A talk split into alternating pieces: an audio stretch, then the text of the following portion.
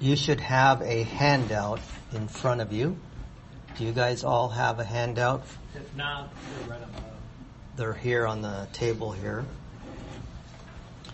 You'll need that to follow along because we're going to, I'm going to share some things based on this chart. Usually when we attend a funeral or when we go to a memorial, we don't talk about how the person died. We talk about how the person lived. And so that's going to be my objective this morning. We're going to look at the seven sayings of Christ as a way of celebrating Resurrection Sunday. And I'm hoping to share some things here that maybe we have not seen before. But before we do, let me open again in prayer. Father, thank you as always for allowing us to assemble on a Sunday morning, a very special Sunday because all around the world, those who are believers in Christ, we commemorate what your son had accomplished on the cross 2,000 years ago. And because he lives, we will live also. And so Father, I know many of us have challenges, we have some hardships, we have things that are on our mind. And I just pray that we would, we would be disciplined enough to lay those aside for the moment so that we can reflect and think about the things that had transpired on our behalf. I ask and pray all of these things through Christ's matchless name. Amen. Okay, the chart here that's in front of you is a compilation chronologically of the seven last words of Christ. And what I'm going to do is comment on specific ones and I'll have it on the PowerPoint. But there you have it so that you can jot your notes down if you need to. But I'm going to make some observations and you can certainly write them there on the notes as well. But I want you to see on the left side on the, whether you're looking at the PowerPoint online or the page in front of you. Let me get this going here. We're going to start with Luke 23. And so here's what I'm going to do. I'm going to take us through the slides first based on what you have in front of you. And then I'm going to comment along the way. I would ask that you pay close attention and make some observations yourself. These are things that you all have seen, I'm sure, in the past. But I'm going to make some comments and share some things that I have seen and see if maybe you have you haven't seen it yourself. So beginning with Luke 23:32. Please observe closely. There were also two other criminals led with him to be put to death. So what I'm going to do is I'm going to read through this and I'm going to go back and we're going to talk about this, okay? So I want you to, I don't want the flow to be interrupted, but play, Pete, please pay close attention. There were two other criminals led with him to be put to death. Verse 33 says, And when they had come to the place called Calvary, there they crucified him. So where did they crucify Christ? Calvary. And the criminals one on the right and the other on the left. So you have a visual. One on the right, one to the left of Christ. Luke 23, 33. 34 says, Then Jesus said, Father, forgive them for they know not what they do. And they divided his garments and cast lots. Please notice this particular prayer. You'll understand why I'm asking you to pay attention or to observe this prayer. In your mind's eye, I want you to lock this in in your mind and notice how he prayed here, okay? Father, forgive them. They know not what they do. And they divided his garments and cast lots. Then one of the criminals who were hanged blasphemed him and saying, If you are the Christ, save yourself and us. But the other thief said, answering, rebuked him, saying, Do you not even fear God, seeing you are under the same condemnation? And we indeed justly, for we receive the, the due reward of our deeds, but this man has done nothing wrong. Verse 42. Then he said to Jesus, Lord, remember me when you enter into your kingdom.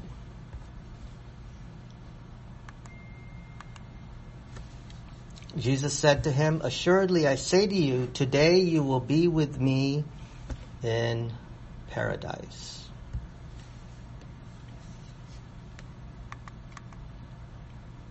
Next thing to observe is in John 19, beginning with 26, when Jesus therefore saw his mother and the disciples whom he loved standing by, he said to his mother, Woman, Behold, your son. Then he said, verse 27, to the disciple, Behold, your mother. From that hour, that disciple took her to his home. Something that's not on your chart, but you'll understand why I put this are the following verses. The first one is taken from Habakkuk 1:13. You've heard of this, I'm sure. You are of purer eyes than to behold evil and cannot look on wickedness. Another way of saying this, you're not, your eyes are so holy you can't look at sin. Have you heard that before? God cannot look at sin. It's taken from Habakkuk 1:13. So please keep this in your mind as we go through the rest of this, the slides here. Your eyes cannot look on wickedness. You can't look at sin. And then in 2 Corinthians 5:21 Paul says the following: He made him who knew no sin to be sin for us, that we might become the righteousness of God in him. Okay, we're looking at quite a few verses here, but I'm wanting you to reflect on these verses and we're going to go back and make some observations. Now the sixth hour until the ninth hour there was what? Darkness over all the land. And about the ninth hour, Jesus cried out with a loud voice, Eli, Eli, lama sabachthani, that is, my God, my God, why have you forsaken me? Why'd you leave me here? How many times did he say it? Twice. Please keep that in mind. Next, chronologically speaking, John 19:28. We're looking at all the verses in its sequence in order as these were unfolding from the perspective of the different authors of the New Testament. John 19:28 records the following: After this, Jesus, knowing that all things were now accomplished, that the scripture might be fulfilled, said, I thirst. So prophecy was fulfilled right here in John 19:28.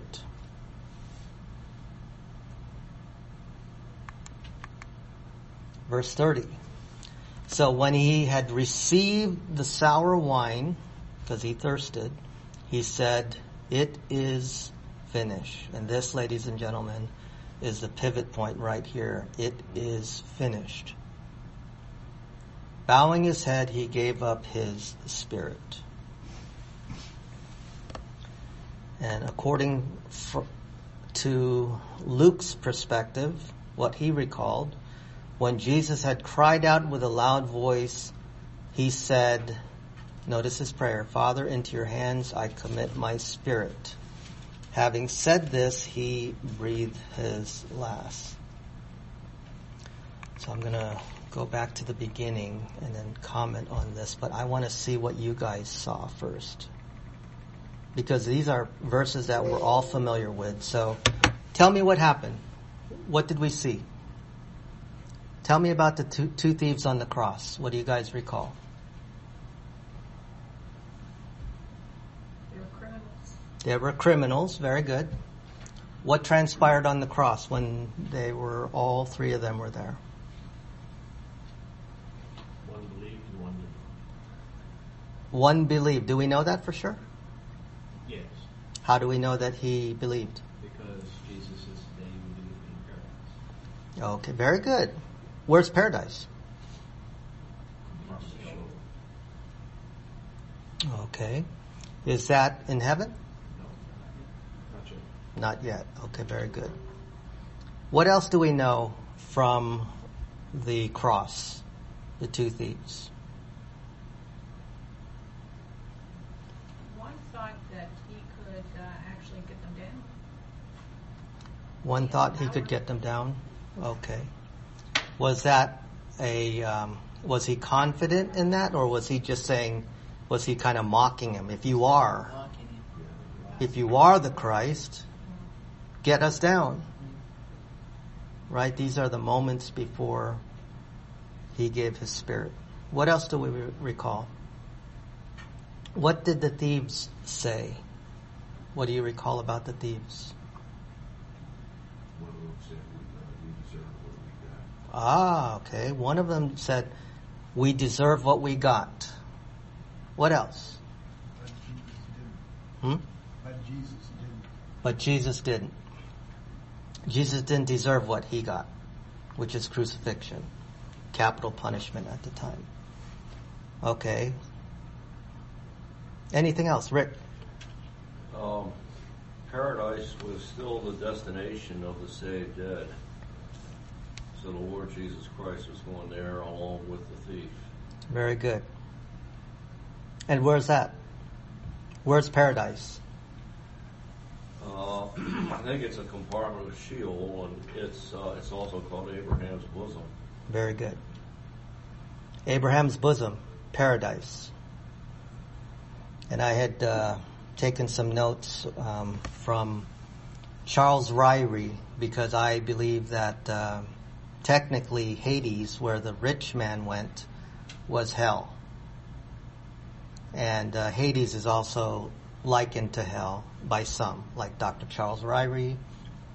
R.B. Thieme has something on his Bible dictionary as well that I'll read. But regardless of how you view Hades being, is that equivalent to hell or is that the lake of fire? It is a place of torment. That we do know. And just to know, just to point out that I want you guys to know that people have, um, are divided on how to define Hades or hell or Sheol, Gehenna, all of that is all kind of mixed in. And so, but we'll, we're going to look at what the text says, and I just want you to see what had transpired when Jesus was on the cross because I think this is very, very important for us, especially for us, us who are going through hardship and challenges. Is there hope, right? What else do we recall? So, the thief on the cross said, what? One of the thieves said, okay, if you can get yourself off the cross, do it. Prove it to us that you are the son. What did the other thief say?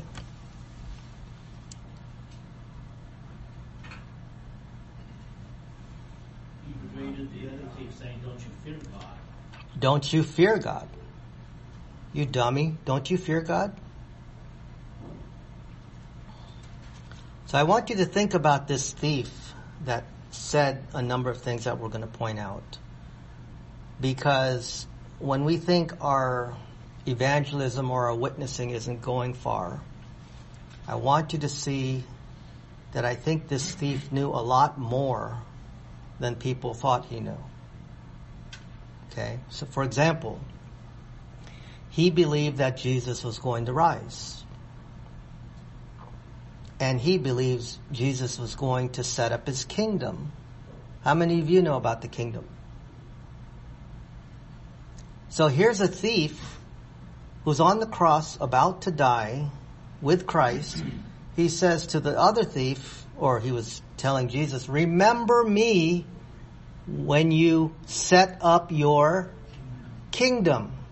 That's kingdom theology. 1,000 year millennium. How did this thief know about that? Well, of course, he attended National Capital Bible Church. This is a thief. How in the world did he ever know about this kingdom? He's telling Jesus, who is bleeding right before their eyes, remember me when you get off the cross and rise from the dead. Remember me when you set up your kingdom. That's a lot of faith right there, wouldn't you say?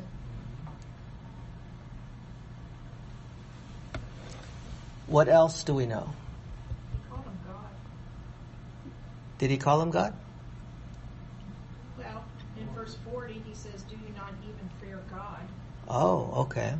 Was that referring to the Father, you think, or the Son, God the Son? Yes. Do not even fear God? Okay, what happened when he cried out? Why did you abandon me? Remember that? Who was he addressing? That's right. Both. My God, the Father, my God, the Holy Spirit. The triune Godhead was right there in view. My God, my God, my God the Father, my God the Holy Spirit. Why hast thou abandoned me? From the standpoint of his humanity, he felt abandoned.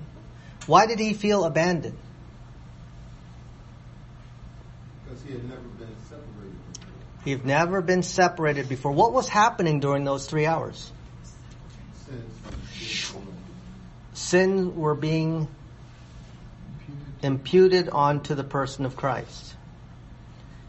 I had specifically inserted two verses in there. What, what does the scripture say in Habakkuk? He, he can't look at sin or evil. What had happened when Jesus was on the cross for those three hours? What was over him? Darkness. Why? God couldn't look on, on sin. So that was a, a buffer between God the Father, God the Holy Spirit, and Jesus Christ. God could not look at sin. We know that God can see everything. He knows all things. He's everywhere at the same time. But I think that's just a visual for us to see that God is treating Jesus Christ as sin.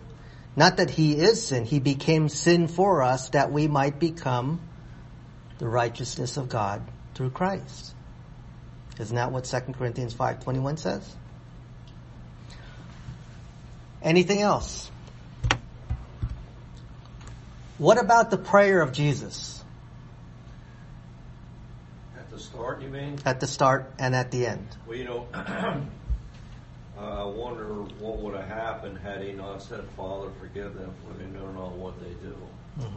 And he could have wiped out the whole Roman army. He could have. But how did he call God? Uh, he said, uh, My. So please notice, he calls him what? I'm sorry. He calls him Father. Father.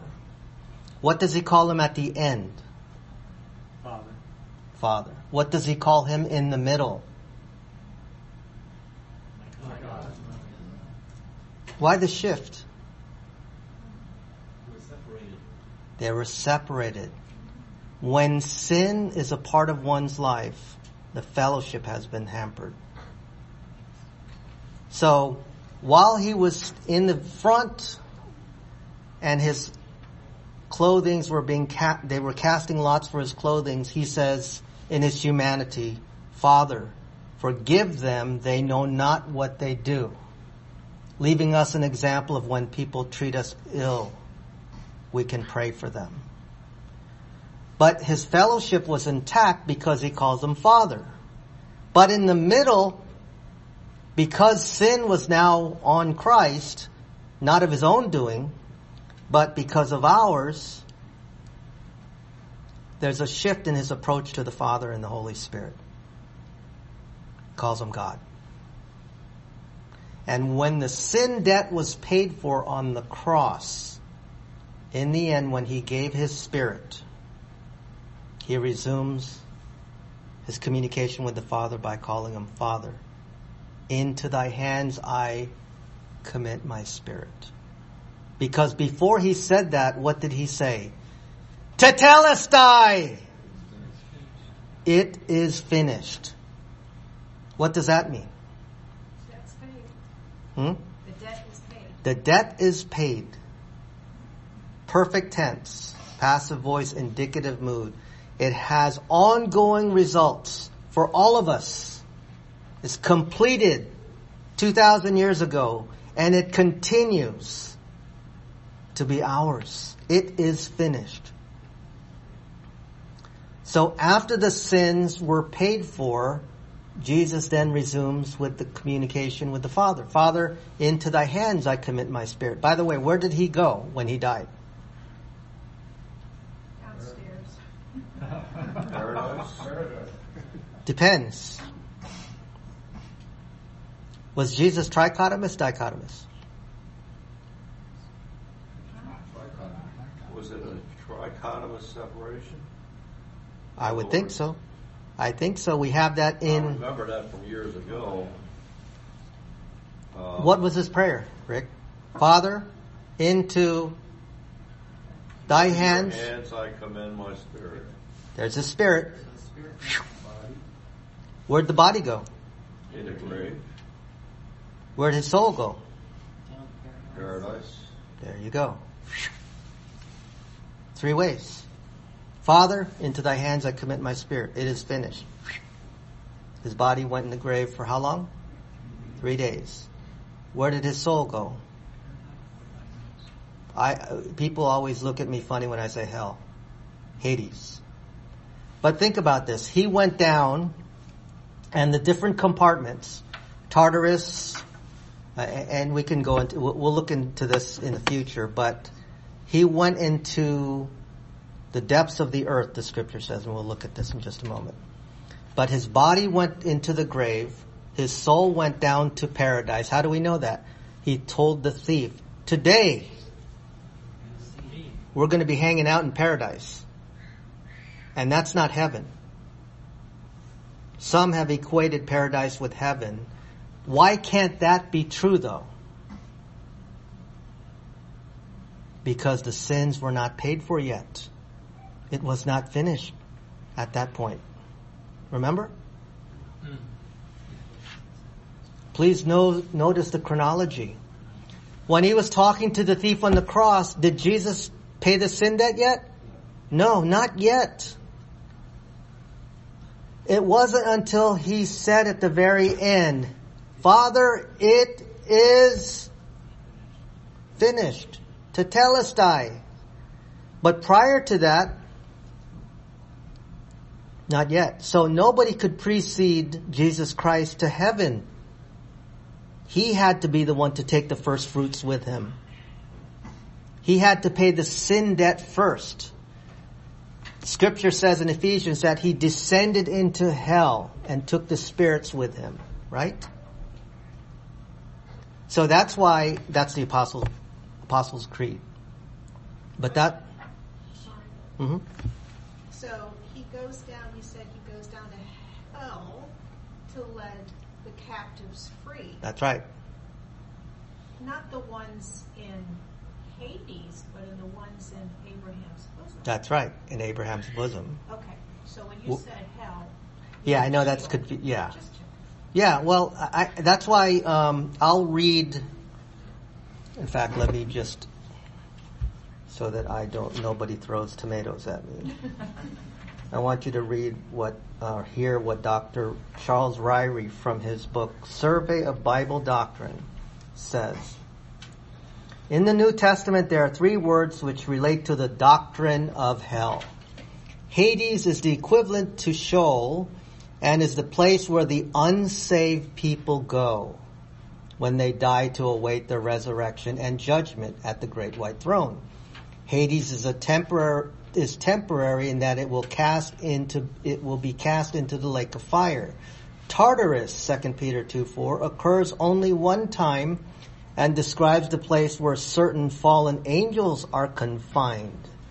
Gehenna and Matthew uh, in in 2 Kings 23:10 and Matthew 10:28 was a common refuse dump and a place of perpetual fire and load, loathsomeness, and the valley of Jerusalem, which illustrates the fire and awfulness of the lake of fire.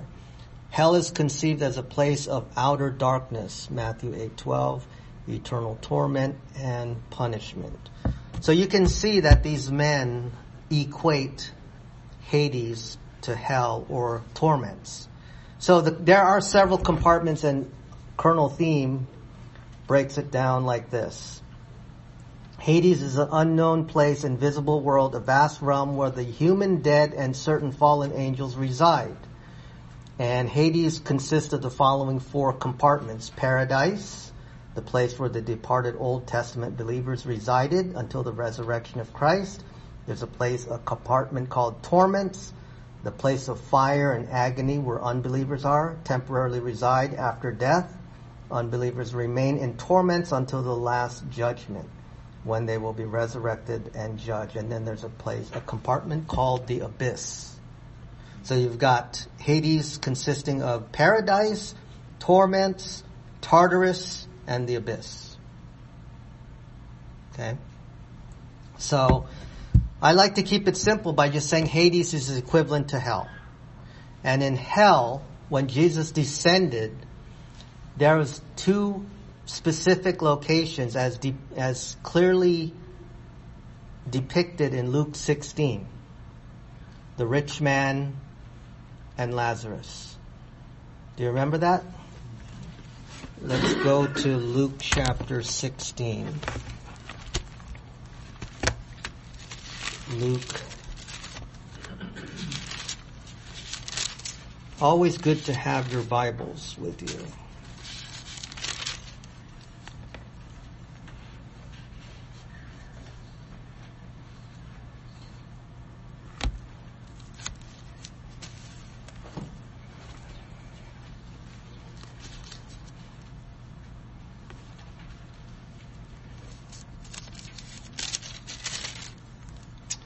Luke 16:19. I'll read it for the recording.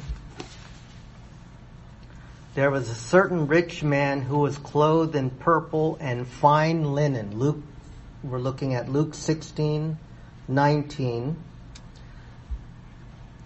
A certain man who was clothed in purple and fine linen, so he was styling. He fared sumptuously every day but there was a certain beggar named Lazarus, full of sores, who was laid at his gate, desiring to be fed with the crumbs. He did not eat the crumbs, as many commentators say. What does it say in the text? He wanted to. Desiring to be fed with the crumbs. He didn't eat the crumbs. He wanted to eat the crumbs. He was so hungry, which fell from the rich man's table. Moreover, the dogs came and licked his sores. So it was that the beggar died and was carried by the angels to Abraham's bosom. There's that word, Abraham's bosom.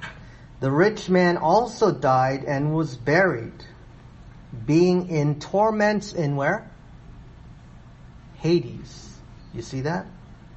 Luke 16, 23, being in torments in Hades. He lifted up his eyes. So there's a visual. What did he do? From his perspective, he lifted up his eyes. So there's a, a difference in location based on what we have here in Luke 16. Being in torments in Hades or hell, he lifted his eyes. So here he is, he's standing here, he lifts his eyes and he's in what? Torments. He's suffering in flames. He's in torments in Hades. He lifted his eyes and who did he see? Abraham afar off and Lazarus in his bosom.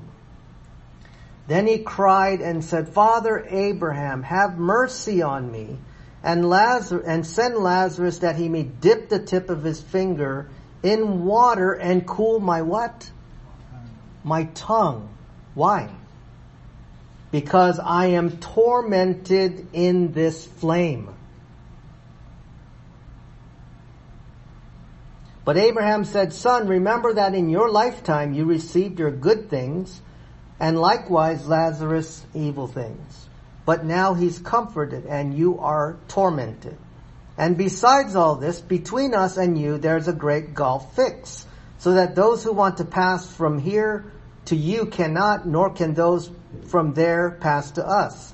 Then he said to you, I beg you therefore, Father, that you send him to my father's house. Why does he want Lazarus to go to his father's house? Because I have five brothers that he may testify to them lest they also come to this place of torment. Abraham said to him, they have Moses and the prophets, let them hear them.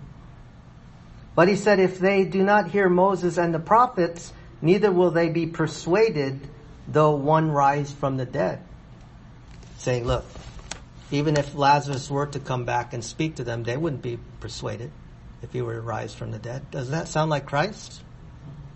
Type of Christ? So what do we get from Luke 16? Two individuals. What's their names? Lazarus and the rich man. We don't know the rich man's name.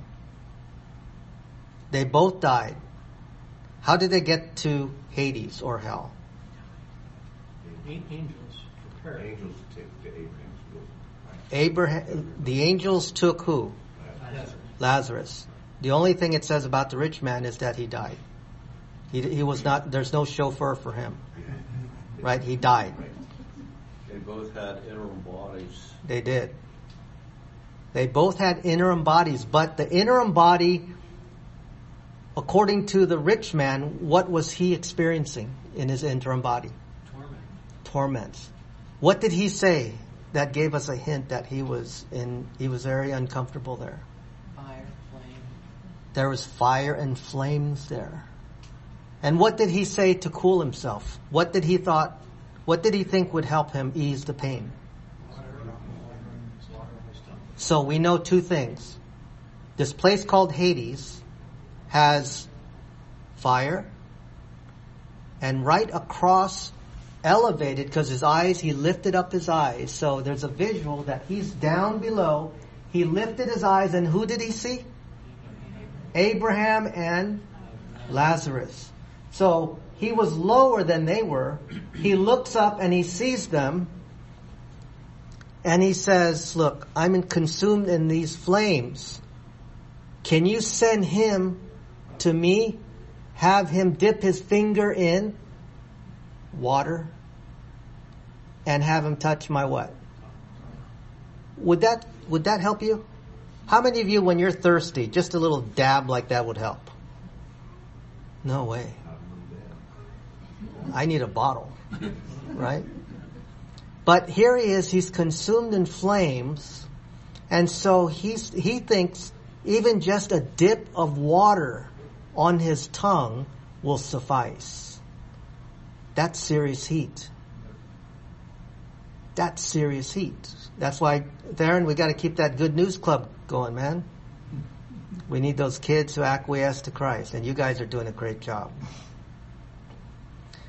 But so here's rich man and Lazarus.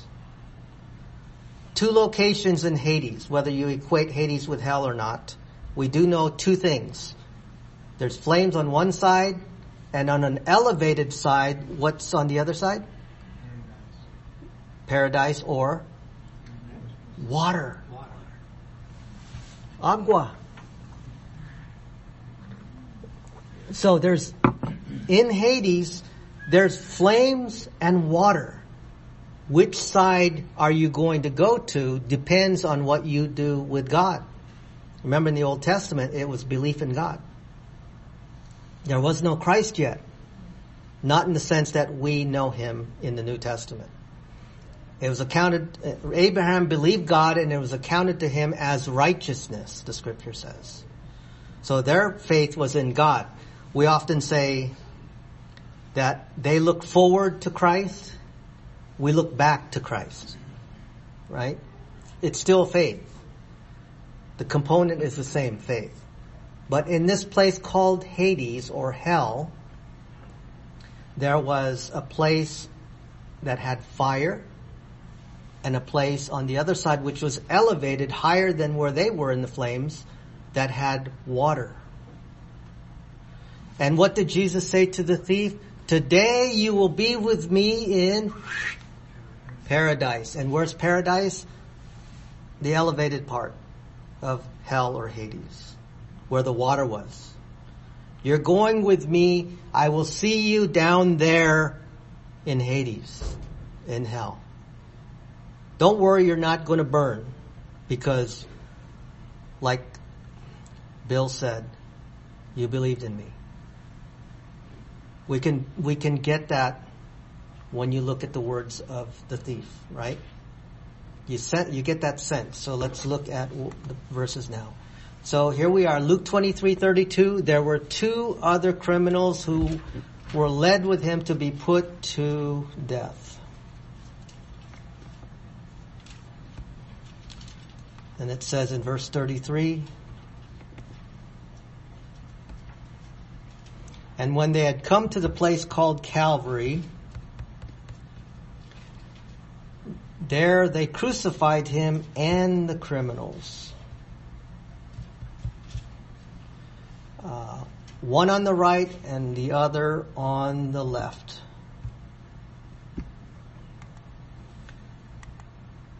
Notice, Jesus said, Father, this is the beginning, when he was still on the cross and he has not paid the sin debt yet. The prayer of Christ is seen with the words Father. Luke 23, 34.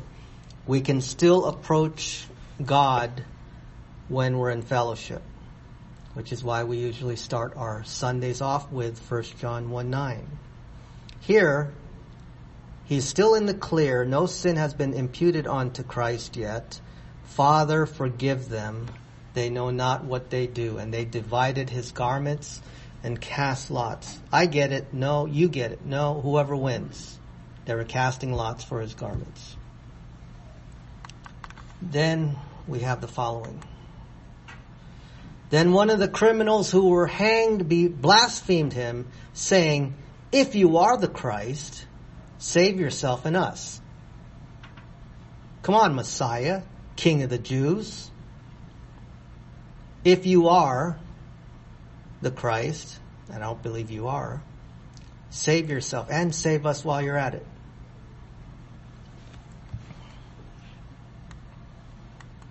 Verse 40. But the other saying, the other answering rebuked him saying, do not, do you not even fear God? Do you not even fear God seeing you are under the same condemnation? Hey, shut up, man. Don't you fear God? How dare you talk to him like that? So right here, he's already admitting his belief in God. This thief at least. The other thief said, if you are, get off the cross and save us while you're at it. Here, this thief on the right side said, don't you even fear God? Think about today. This thief is doing much better than many today. Why do I say that? Many don't even fear God today. Many don't even believe in God today. Here, this thief at least fears God. He's doing a lot better than many people today. Not only did he fear God, he admitted his guilt. And he even said, as we saw earlier, he did nothing wrong.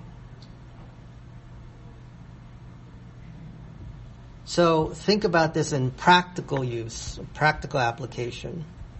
Don't ever think your sharing is in vain.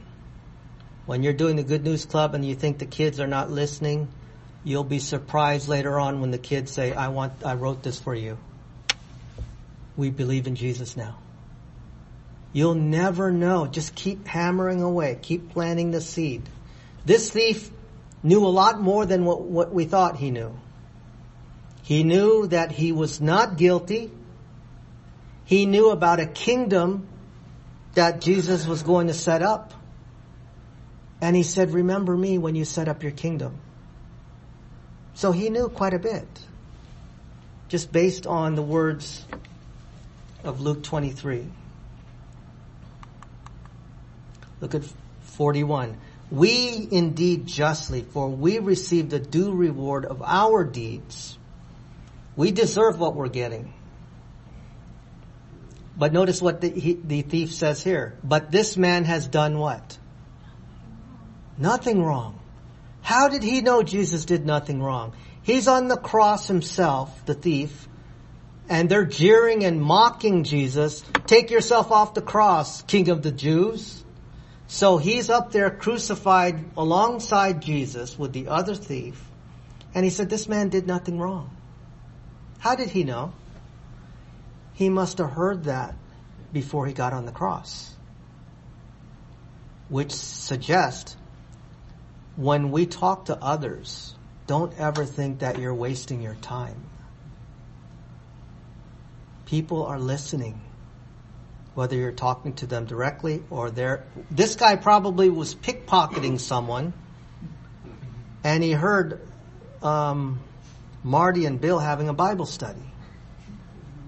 It's like, he's pickpocketing a guy and he heard about this kingdom. Oh yeah, Jesus is going to set up his kingdom, but it's going to be after the seven year tribulation. Are you telling me you're pre-trib, post-trib, or mid-trib? Ah, pre-trib. this guy heard and he said, look, remember me when you enter into your kingdom. This man did nothing wrong, but we do, we're, we, what we're receiving is what we deserve. But this man did nothing wrong. And then look what it says next. Then he said to Jesus, I love this. Lord, remember me when you come into what? That implies two things. What are the two things here from Luke 23:42? What does this imply? Think about the time. Where are they at when, when the thief said this? What does this imply?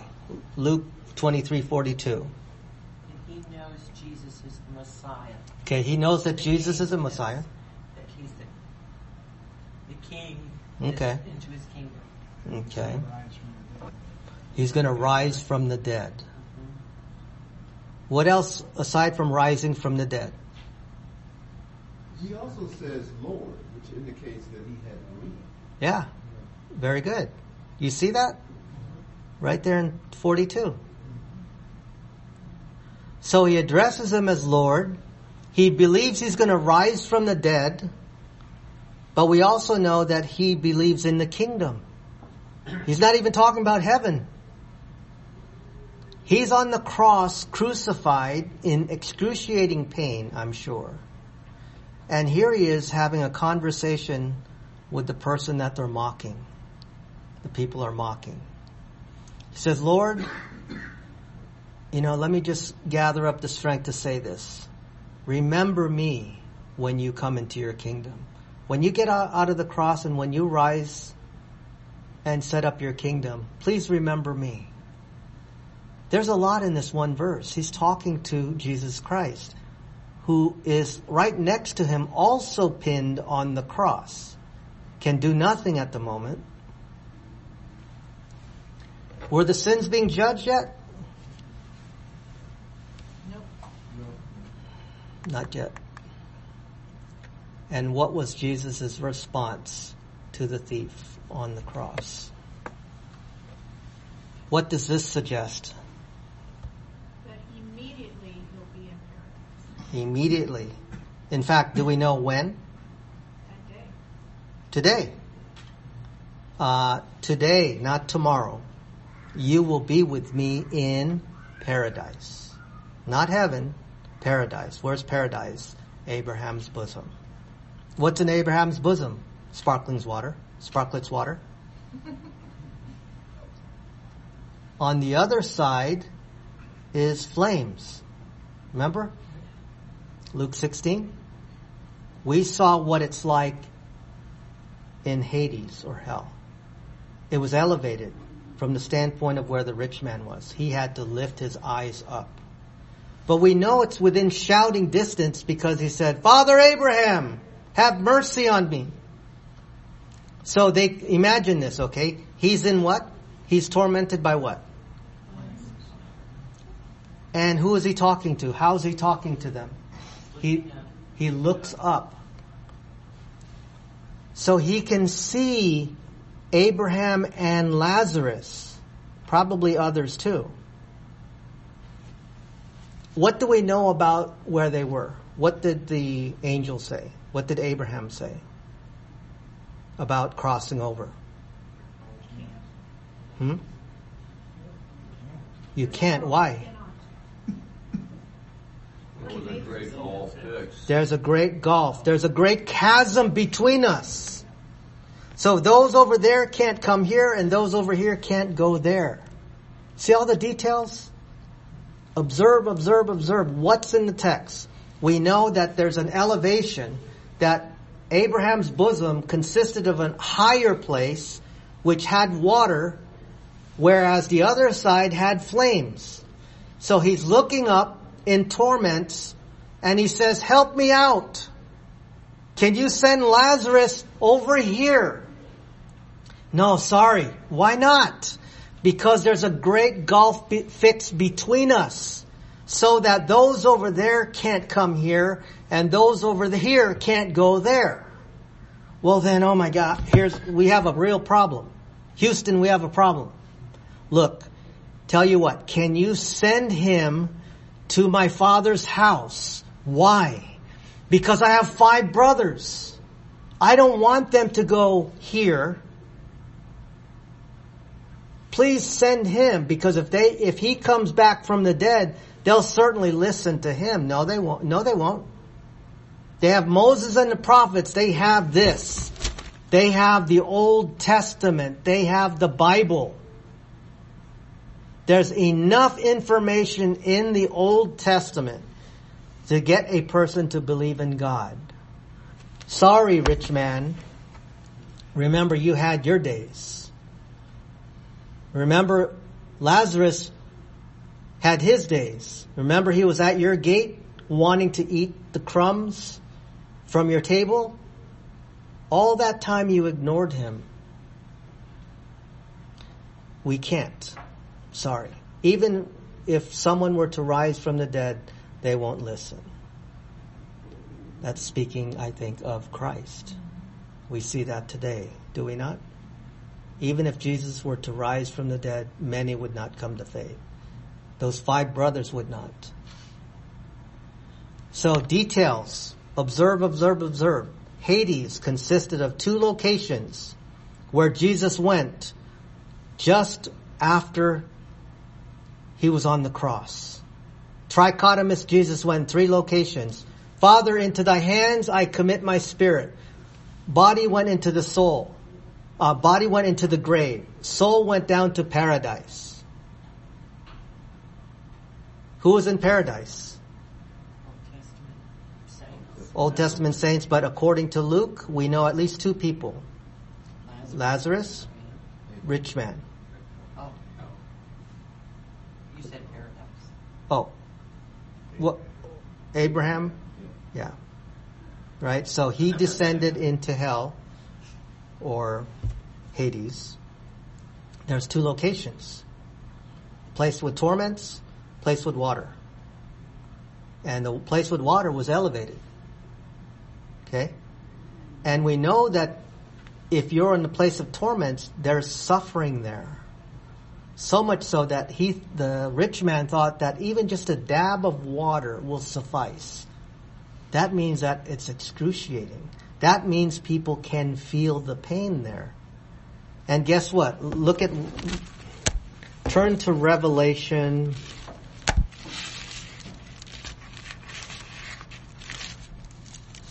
Twenty.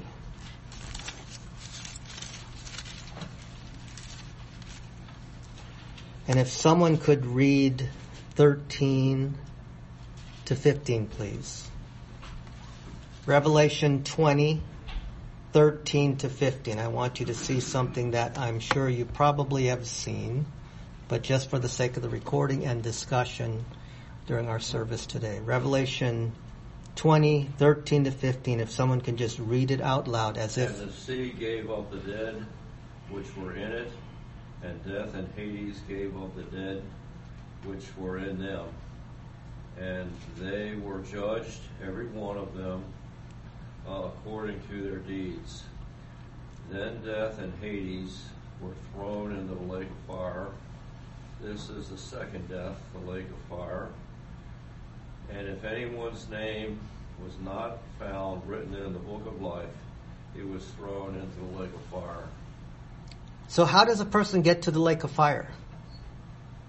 They're not written in the book of life. If they're not written in the book of life, or they're in Hades. Hell, Hades. What happens at the end? Hades itself, the torments, is going to be hurled into what?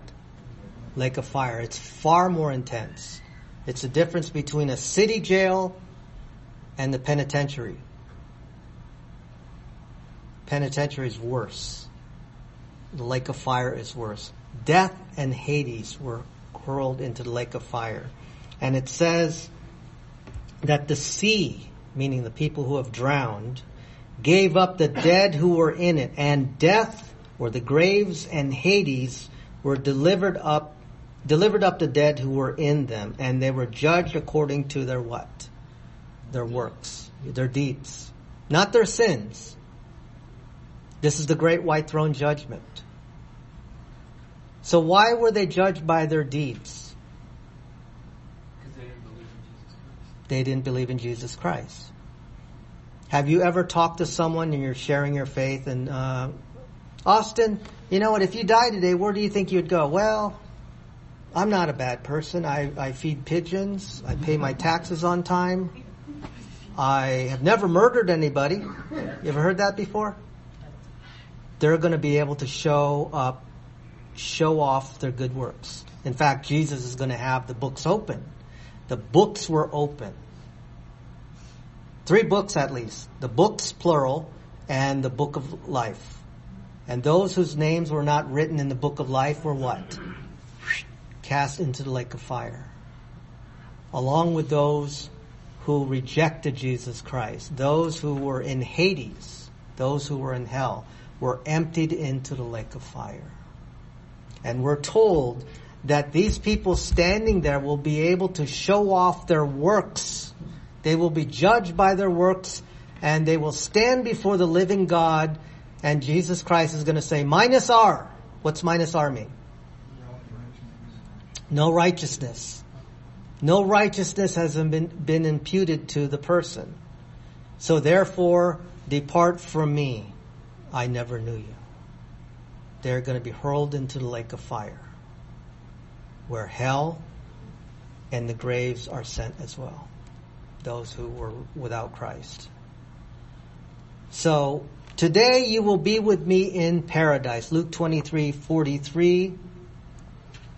So Matthew 12, 40. Can someone read that? We, I just want you to see what it says as far as his body is concerned and even his soul.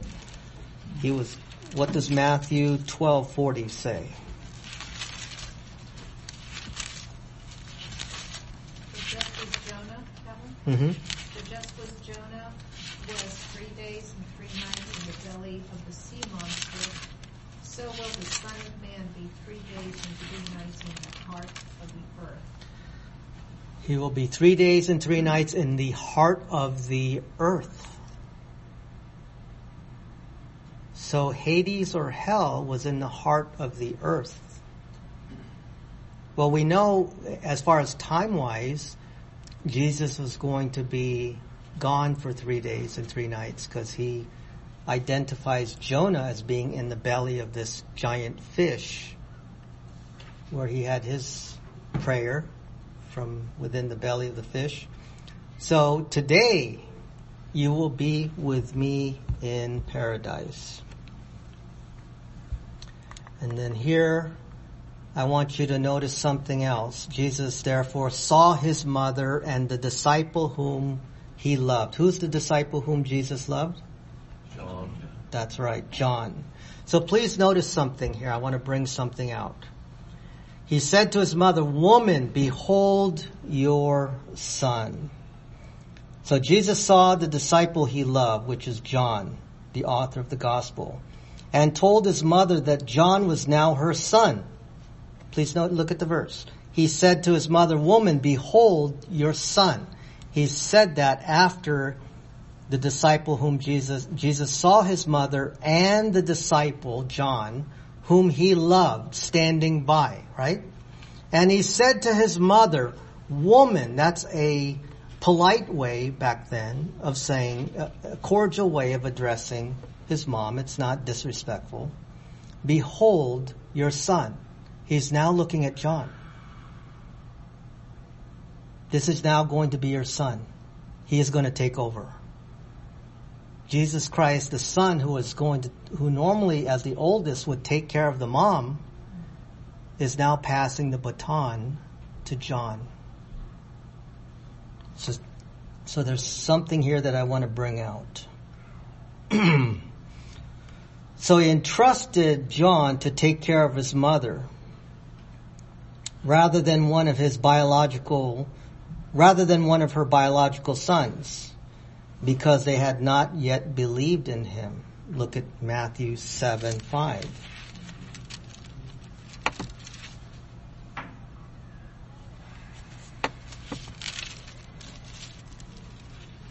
Oh wait, uh, it, I think it's John. I'm sorry. John 7 5. Can someone read it? For not even his brothers were believing in him. Not even his brothers were believing in him. So he's passing the responsibility to John at this juncture, John 19. And can we also turn to Matthew 12? That's what I meant to. I say that for this. Matthew 12. I want to connect something here, which I think is very important that we may not have seen. Maybe we have Matthew 12, 46. And if someone can read it, 46 to 50, please. And listen carefully to what is said here. Matthew 12, 46 to 50. While he was still speaking to the multitudes, behold, his mother and brothers were standing outside, seeking to speak to him. And someone said to him, Behold, your mother and your brothers are standing outside, seeking to speak to you. But he answered the one who was telling him and said, Who is my mother and who are my brothers? And stretching out his hand towards his disciples, he said, Behold my mother and my brothers. For whoever does the will of my Father who is in heaven, he is my brother and sister. You see the dynamic there? The spiritual relationship. The believers. Who's his brother and who's his mother? That's right. Whoever does the will of my Father in heaven is my brother and sister and mother even. So now, going back to John 19:26, he's telling John, uh, well, I'll switch it to the next verse. First, it says, "Woman, behold your son." Verse 27. Then he said to the disciple, "Behold your mother. She's now your mom." And look, look at what it says in 27. And from that hour, that disciple took her to his own home. He took care of her now. What's my point? Well, spiritual relationships are to take precedence over biological and physical relationships. As seen in Matthew 12 and here. What is it? What am I saying? We're a family here. We should take care of each other. Who's my brother? Who's my sister? Who's my mom? Right here.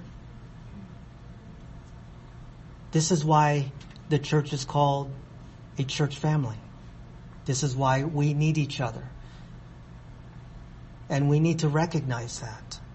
We don't operate as lone rangers. We come together so that when there's a need, we can help. We're not trying to get into your business, but when there's a need, we can help each other.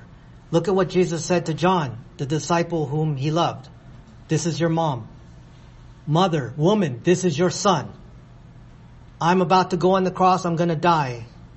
And I have other further business to take care of. So in the meantime, he's now your son. He's gonna take care of you. And that disciple took her to his own home. So sometimes spiritual family, well, according to Jesus in Matthew 12, spiritual family takes precedence over biological family. Not because you don't love them, but because we're family and sometimes there's a, a deeper level that only spiritual family understands. Isn't that not true? Sometimes we get along with our spiritual family more than our own biological family. We war with our biological family, right? You didn't call me for my birthday. We get mad. But Jesus elevates the spiritual family here in Matthew 12 and John 19. He says, you're going to take care of her now. She's your mom. And this is now your son, John. John, this is your mom. Mom, this is your son. All I'm saying is there is an emphasis on the spiritual family that I don't think we've seen before. And we need to, to notice that. That's very, very critical. You are of purer eyes than to behold evil and cannot look on wickedness. So we'll just go through this real quickly here. Remember Habakkuk 113, God cannot look at sin. And then we're also told uh, the reason why he became sin for us is 2 Corinthians 5:21 which says for he made him who knew no sin to be sin for us. And that word to be is not even in the original. It was inserted there.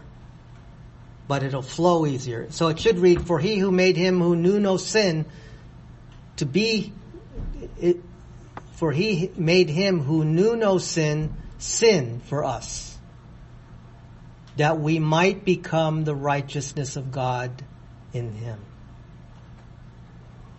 So the reason why he went on the cross is so that we might become the righteousness of God through the person of Christ. That's the reason why there was a darkness, there was a imputing of sin to the person of Christ so that we might become the righteousness of God in him, thus allowing us to have rapport now with Heavenly Father.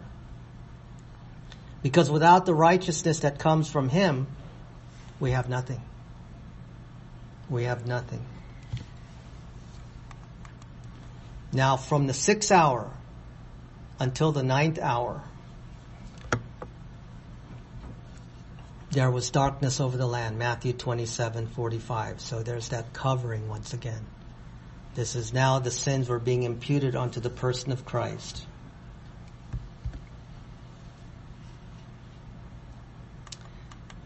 Then about the ninth hour, which is about 3 p.m., Jesus cried out with a loud voice, Eli, Eli, lama sabachthani, that is, my God, my God, why hast thou forsaken me? This is his prayer here, where there's a shift in the how he addresses the Father and the Holy Spirit. He now calls them God.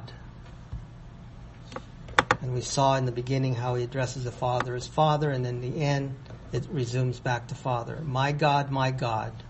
God the Father, God the Holy Spirit. After this, Jesus, knowing that all things were now accomplished, that the scripture might be fulfilled, said, I thirst. It's taken from John 19:28. which is a, it fulfills Psalm 69:21.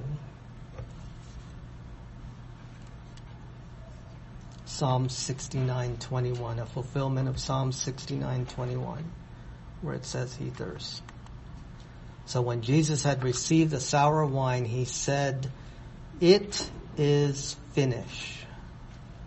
This is where he gave up his spirit.